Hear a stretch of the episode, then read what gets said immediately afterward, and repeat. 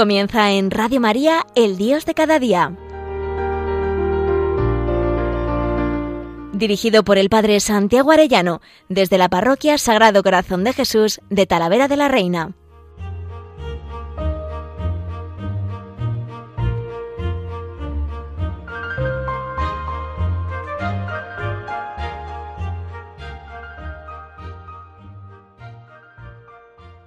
Muy queridos oyentes de Radio María, muy queridos amigos todos, qué alegría un lunes más con todos ustedes y esta vez lunes santo, nada más y nada menos, preparándonos para la pasión del Señor. Es Jesús el que va a entregar su vida por nosotros en la cruz y nosotros queremos acompañarle, no solo en el Domingo de Ramos, en los gritos, en las palmas, en los cantos, sino también en el Vía Crucis, también en la cena en Getsemaní, también en el Calvario, en la cruz, escuchar sus palabras, morir con Él, acompañar a la soledad de María, para resucitar con Él, acompañar el gozo de María. Vamos a pedirle que esta semana nos conceda unirnos íntimamente a su corazón, pero a la vez tenemos que meternos en la pasión que Él está sufriendo en la historia y señalar y subrayar cuáles son aquellos eh, dolores del corazón del Señor y esa persecución que está sufriendo en su cuerpo místico. Cuando nos dice eh, en San Pablo, dice la palabra de Dios, ¿por qué me persigues? ¿No? O dice San Pablo, volvieron a crucificar al Hijo de Dios. Pues hoy en día esa persecución tremenda contra la Iglesia es muy contra la familia, como dijo eh, Lucía de Fátima, como le dijo la Virgen a Lucía y Lucía se lo transcribió al cardenal entonces de la familia. El último ataque de Satanás será contra la familia y la vida. Bueno, pues esa es la pasión. Quieren volver a crucificar a Cristo en el niño no nacido, en el anciano, también en la Eucaristía, profanándola, despreciándola, y nosotros queremos ser almas reparadoras, pero a la vez entender y entrar en ese proceso de la historia en que todas las ideologías, hoy en día de moda, y todos los ingenieros sociales, lo que están tratando de hacer es deconstruir, destruir la familia, la vida, para destruir, en definitiva, al Padre, creador de todo, ¿no? al Espíritu Santo, al Hijo, a Jesús, el Hijo eterno de Dios. Pues vamos a pedirle por eso al Señor que nos ilumine y especialmente como estamos haciendo en estos en estas series eh, explicando el documento precioso de los obispos, el Dios fiel mantiene su alianza, es una cita del Deuteronomio 7:9 y es este documento de la Conferencia Episcopal Española hablando del discernimiento sobre lo que está pasando en el mundo. Y me parece un documento muy valiente, muy clarificador. ¿Y por qué no un lunes santo? Claro que sí, en plena Semana Santa consideremos que todo esto causa mucho dolor al Señor. Vamos a ver el capítulo cuarto, las consecuencias para el matrimonio y la familia. Todo este ambiente cultural, nos dicen los obispos, y antropológico, ha originado un cambio profundo en la relación inherente entre el sexo, el amor y el matrimonio. De hecho, cuando nos acercamos a los medios de comunicación social, el mundo de la publicidad o bien a todo lo que gira en torno a la problemática juvenil, descubrimos una distorsión y reducción del significado de la sexualidad humana a través de una propaganda erótica casi continua. Es difícil en este ambiente ver la sexualidad con unos ojos limpios, aparte que subrayan nuestros obispos cómo está rodeado todo de intereses económicos, ¿no? En todo el tema de la pornografía y tantas cosas, ¿no? La sociedad y los más media, dicen, ofrecen a menudo una información despersonalizada, lúdica, frecuentemente, frecuentemente utilitarista, algunas veces pesimista respecto a la posibilidad del amor. Lo hace siempre desde el deseo y el placer, e integrada en lo que podemos llamar la civilización técnico-hedonista, en la que observamos tres rupturas, amor, sexo matrimonio. Esas tres son las rupturas que nos van a subrayar nuestros obispos, ¿no? Entre el sexo y el matrimonio, como el amor libre, entre el sexo y el amor, como si todo fuera un juego erótico, y con el matrimonio, pues hablando de uniones libres, ¿no? Porque hace falta esa unión, ¿no? También eh, esa igualdad entre hombre y la mujer, en vez de entenderla, pues como en el Génesis se presenta desde la ideología de género, ¿no? Como queriendo eliminar las diferencias, ¿no? No hay sexo, no hay naturaleza, no todo es un género fluido, ¿no? Y en ese sentido interpretándolo como la guerra entre los sexos, ¿no? El feminismo contra el machismo, ¿no? en definitiva es una especie de evolución del marxismo, de la lucha de clases, ¿no? pero metido en el seno de la propia familia. Es la ruptura entre el amor, el sexo y la procreación. En ese sentido, es como el producir hijos sin sexo, ¿no?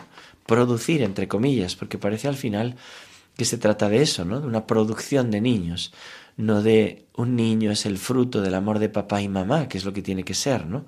Es un lugar donde se aman y viene una vida como consecuencia de ese amor, sino una producción de hijos. Y lo mismo, esa especie de selección de hijos a la carta, no, pues yo quiero uno rubio, pues yo quiero niño, no, yo quiero niña, ¿no? Como hacía poco salía una famosa diciendo que ya tenía eh, 20 embriones niños congelados, pero que estaba a la búsqueda de una, de una niña, ¿no? Una mujer de cuarenta y pico años.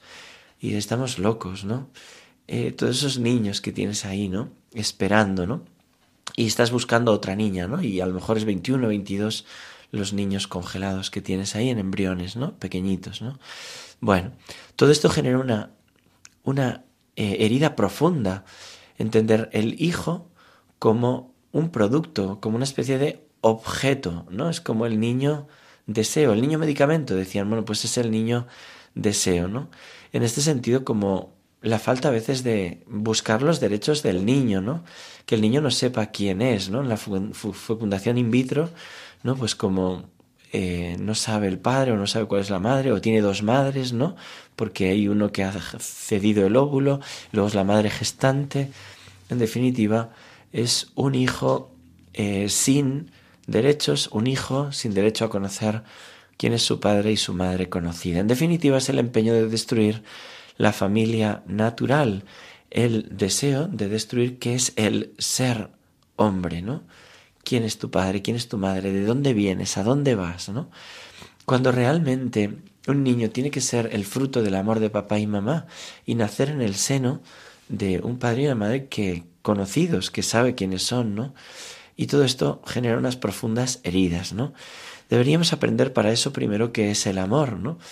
Y entender que eh, la sexualidad es una expresión del amor, la entrega de los cuerpos, ¿no? Pero un amor de donación total, ¿no? No, no es la sexualidad como reducida al placer, ¿no? A un juego erótico, ni, bueno, pues la sexualidad como, bueno, pues como amor libre, sino, sino como un don de Dios, como una bendición dada por Él para la expresión amorosa de dos personas que se comprometen para toda la vida y se comprometen de tal manera que están dispuestos a educar, a engendrar y educar un hijo para siempre, ¿no?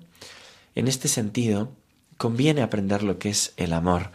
Y tiene Ixis, ese grupo de música, una canción que se llama Quererse, que me gustaría cantar para que entendamos que, que hay que pensar en el plan de Dios cuando se habla de todo esto, ¿no?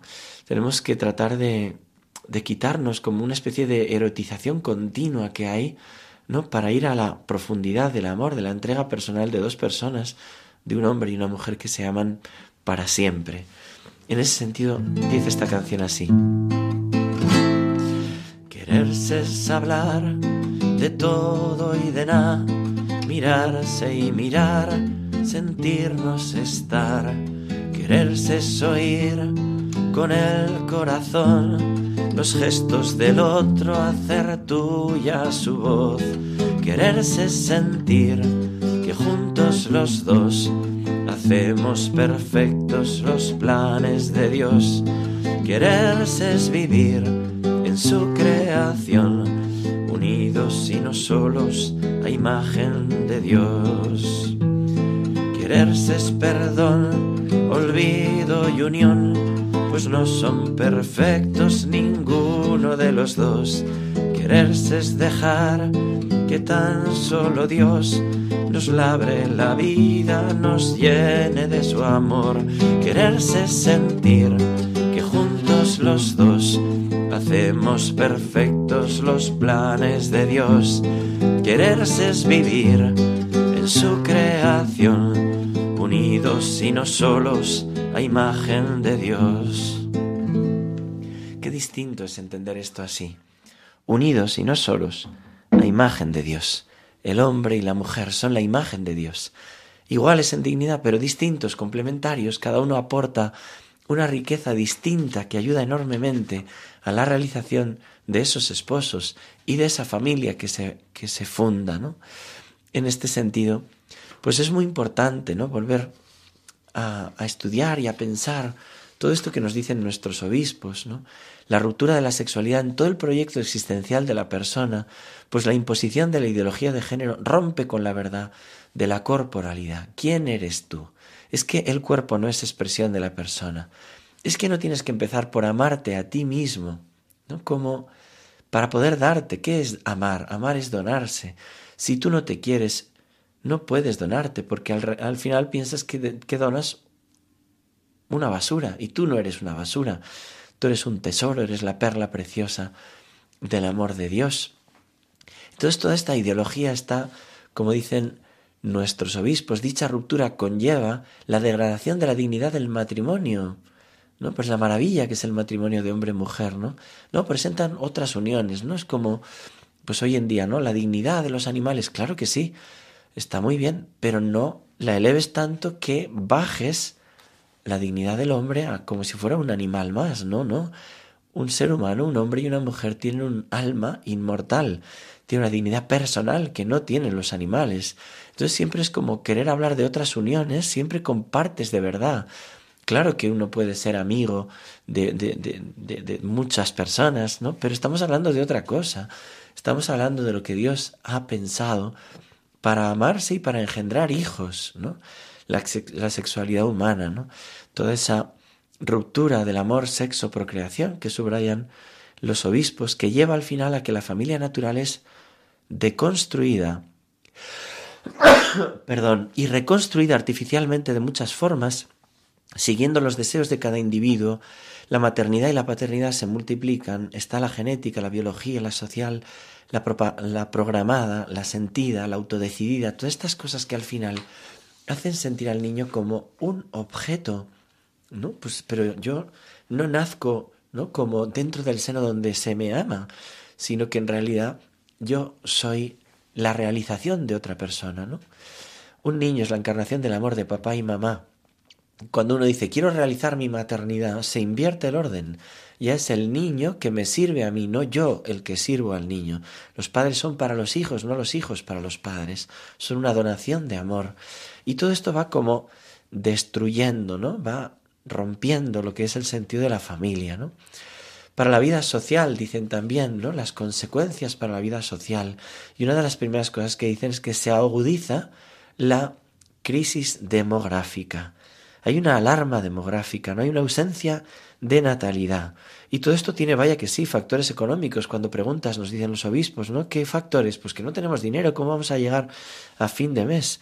Pero también los modos culturales de comprender la familia. Todo esto va haciendo entender que una familia con tres hijos están, han perdido la cabeza. No están locos. Entonces una familia numerosa se ve como algo malo. Y no te digo ya si son cinco o seis hijos, ¿no? Es como, pero ¿dónde estáis, no? Y entonces toda esta mentalidad de muerte va haciendo que no se sea generoso para engendrar hijos, ¿no? Que nunca se puede juzgar desde fuera una familia.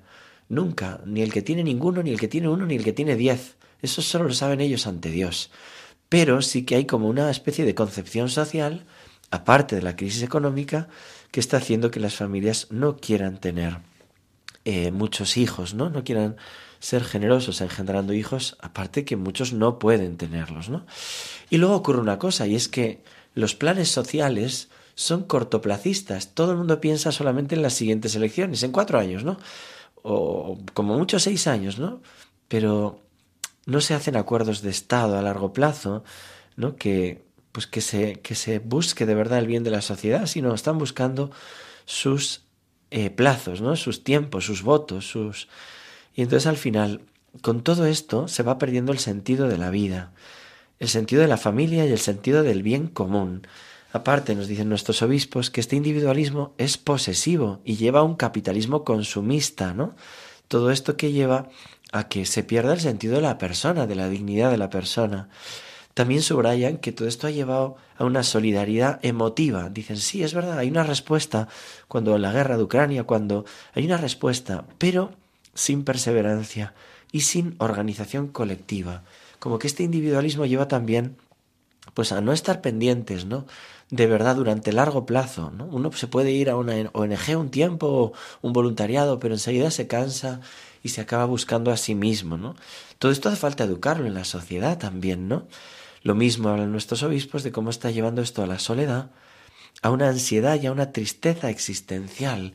Y estamos viendo eh, fenómenos de suicidio de chavales con 12 años, de querer quitarse la vida de verdad, no solo autolesionarse, que también porque tienen ansiedad y quieren como despistar la atención, sino de muerte, de no tener sentido a la vida y desear la muerte, ¿no? En este sentido también subrayan nuestros obispos las falsas pertenencias, o sea que hoy en día hay mucha como amigos en Twitter, amigos en Facebook o vinculaciones de redes sociales, pero que luego no se traducen a una entrega real de persona a persona, ¿no?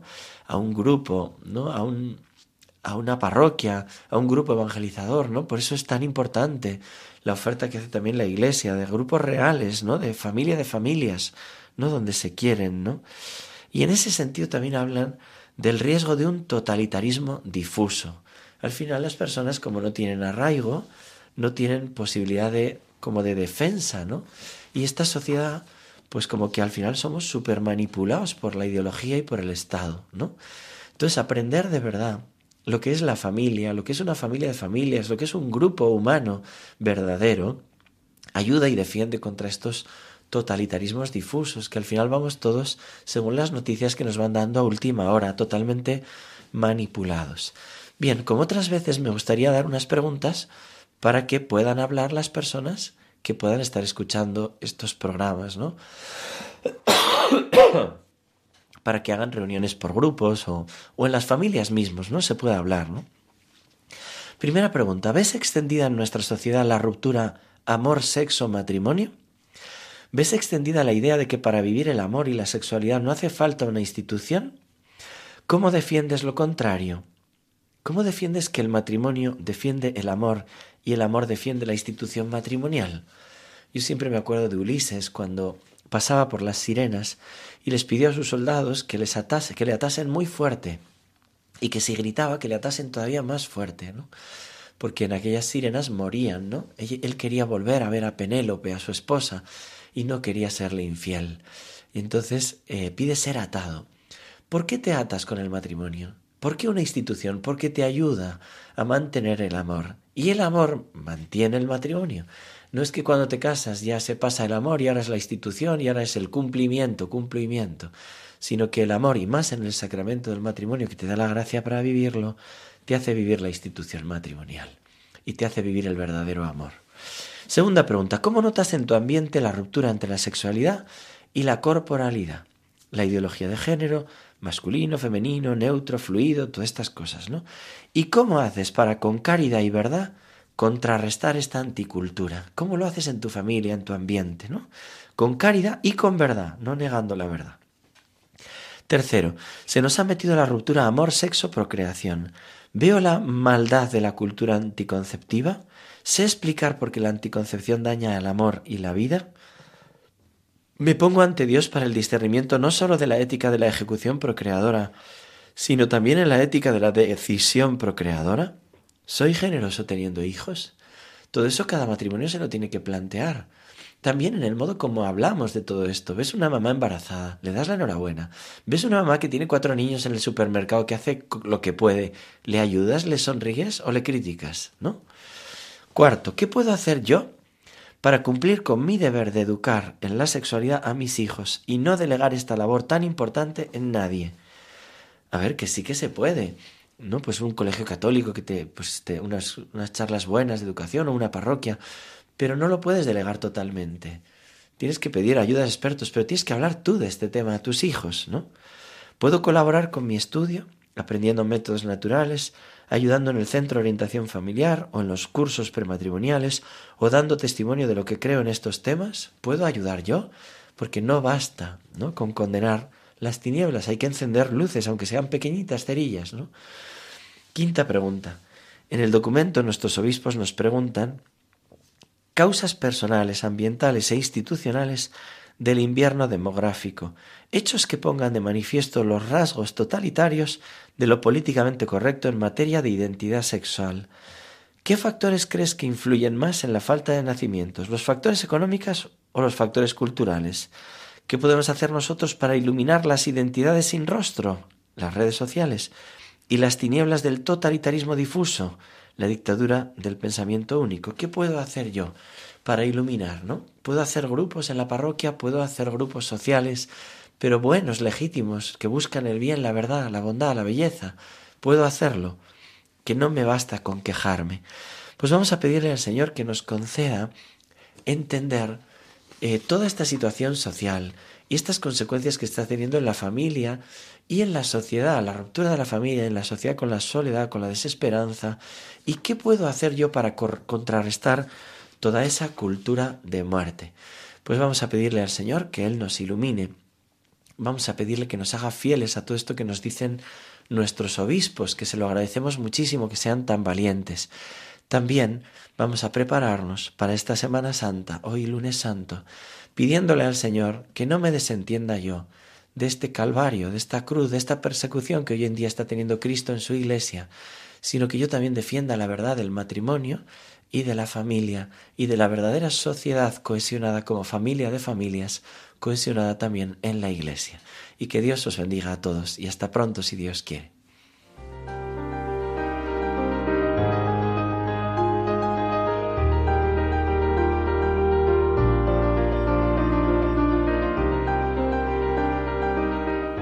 Finaliza en Radio María, El Dios de cada día. Dirigido por el Padre Santiago Arellano, desde la Parroquia Sagrado Corazón de Jesús de Talavera de la Reina.